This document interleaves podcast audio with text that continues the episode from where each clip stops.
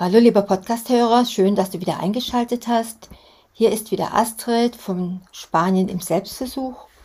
Ich lebe und arbeite jetzt seit über sechs Monaten an der Costa Blanca. Ja, und weiß eigentlich allerhand mittlerweile zu berichten.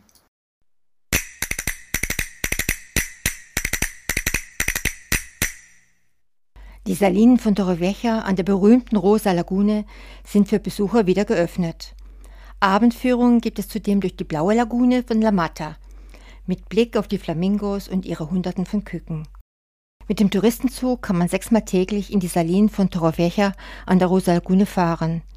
Die Salzindustrie war für Torrevieja prägend. Die Rundfahrt durch die Salinen erklärt die Geschichte. Ja, Torrevieja und das Salz. Das Gebiet um Torrevieja ist landesweit bekannt für seine Salzproduktion.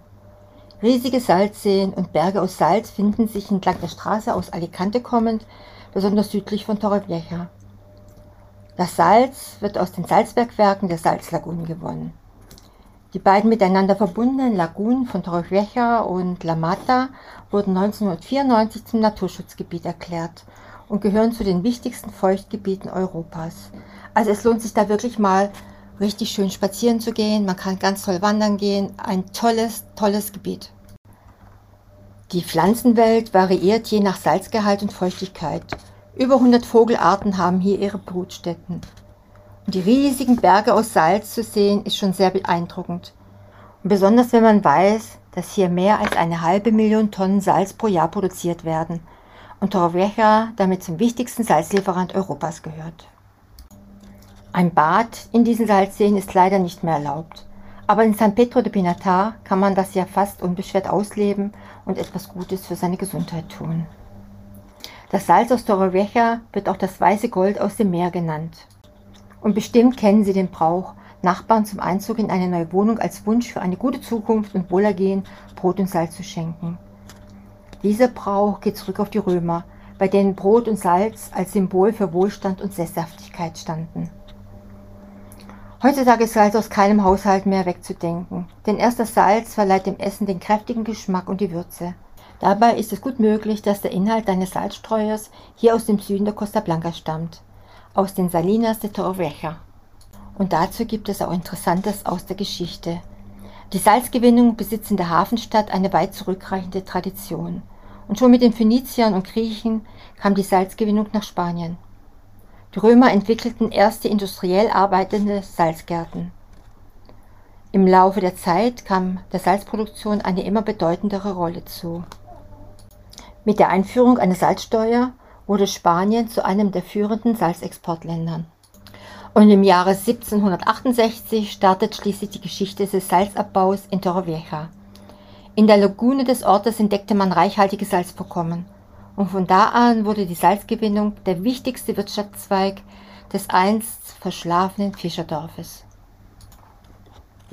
Um mehr über die Geschichte des Salzes zu erfahren, lohnt sich ein Besuch im Meer- und Salzmuseum der Stadt. Und wie sehr das Salz die Geschicke der Bewohner lenkte, lässt sich an den früheren Berufsbildern der Menschen ablesen. Es gab eigentlich nur drei, Schiffsbauer, Segler und Salzarbeiter. Diese drei Berufsgruppen prägten das damalige Stadtbild und die überwiegende Mehrzahl der Männer verdiente seinen Lebensunterhalt mit dem Abbau des weißen Minerals.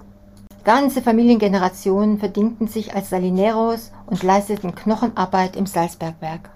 In mühsamer Arbeit schlugen die Männer mit Eisenhacken Salzblöcke aus der Lagune. Mit Hilfe von Loren wurde diese zum Lagerhaus am Hafen von Torrevieja befördert, wo sie in die ganze Welt verschifft wurden. Keiner weiß über die Geschichte des Salzes in Torrevieja mehr Bescheid als Carolina Martinez Lopez.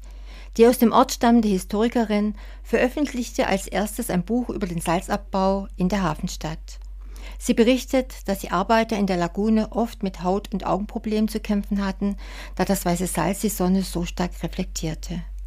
Ihr Buch Las Salinas de Torrevieja y la Mata war innerhalb von vier Monaten vergriffen.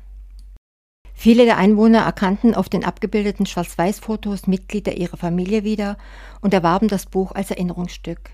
Wie sehr der Salzabbau in der Bevölkerung verwurzelt ist, lässt sich beim Anblick des Stadtwappens von Torrevieja erkennen.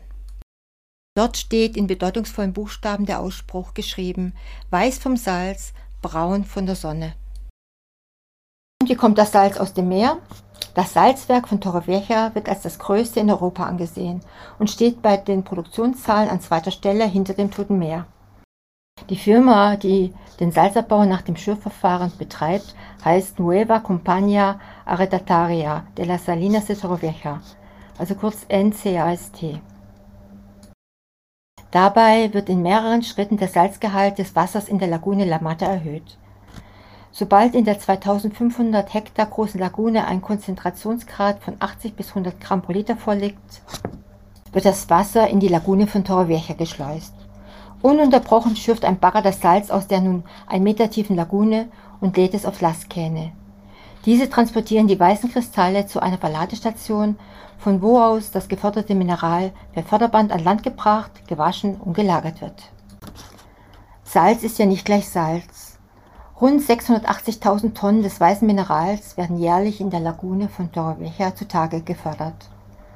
Und damit nimmt die Hafenstadt europaweit eine führende Rolle in der Meersalzerzeugung ein und ist unangefochten Spaniens Hauptproduktionsstätte für Meersalz. Das exportorientierte Unternehmen NCAST, das überwiegend nordeuropäische Länder beliefert, bietet jedoch unterschiedliche Spektren von Salz an. Während feuchtes Salz für die Schinkenpökelung genutzt wird, findet hingegen trockenes Salz beispielsweise bei der Wurstproduktion Verwendung. Der Unterschied ergibt sich aus einer verschiedenen Körnung, die zwischen 0,2 und 7 mm variiert. Das Salz wird mechanisch zerkleinert, in verschiedenen Fraktionen eingeteilt und anschließend in einem Trocknungsverfahren von der restlichen Feuchtigkeit befreit. So unterschiedlich wie die Salze sind auch deren Verwendungszwecke. In Deutschland wird das produzierte Salz als Speisesalz, Gewerbesalz oder zur Enteisung von Straßen im Winter genutzt. Allerdings wird der mit Abstand größte Teil, nämlich 80 Prozent, für Industriezwecke eingesetzt.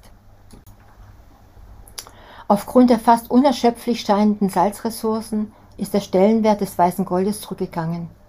Jedoch zur Zeit der Römer war Salz so kostbar, dass es sogar als Währung fungierte. Ein Hinweis darauf findet man in dem englischen Wort salary, also Gehalt. Es hat seinen Ursprung in dem lateinischen Wort salarium, welches die Bezahlung der römischen Soldaten mit kleinen Salzsäckchen bezeichnete. Dann gibt es noch eine Besonderheit in der Stadt. Nicht als Währung, aber als beliebtes Souvenir sind die Salzschiffchen von Torrevieja bekannt. Ein Konstrukt aus Holzstöckchen wird mit Baumwollfäden verbunden, das man für 24 Stunden in die Salzlagune legt und anschließend reinigt. Dieser Vorgang wird mindestens drei Tage lang wiederholt. Danach umhüllen die weißen Salzkristalle das Schiffsskelett und zaubern aus ihnen eins der berühmten Salzschiffchen. Und jedes Mädchen Torrevieja träumt davon, die Salzkönigin zu werden, die bei gesellschaftlichen Anlässen und öffentlichen Veranstaltungen für ein ganzes Jahr als Repräsentantin die Farben der Stadt vertritt. Und neben einem weißen Kleid, einer Krone und Ohrringen wird ihr majestätisches Erscheinungsbild, wie es sich für eine Königin ziemt, mit einem Zepter abgerundet. Und dieses besteht natürlich in Torfächer aus Salz.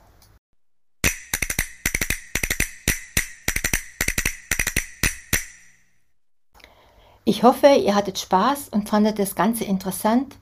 Ansonsten freue ich mich auf nächste Woche. Eure Astrid.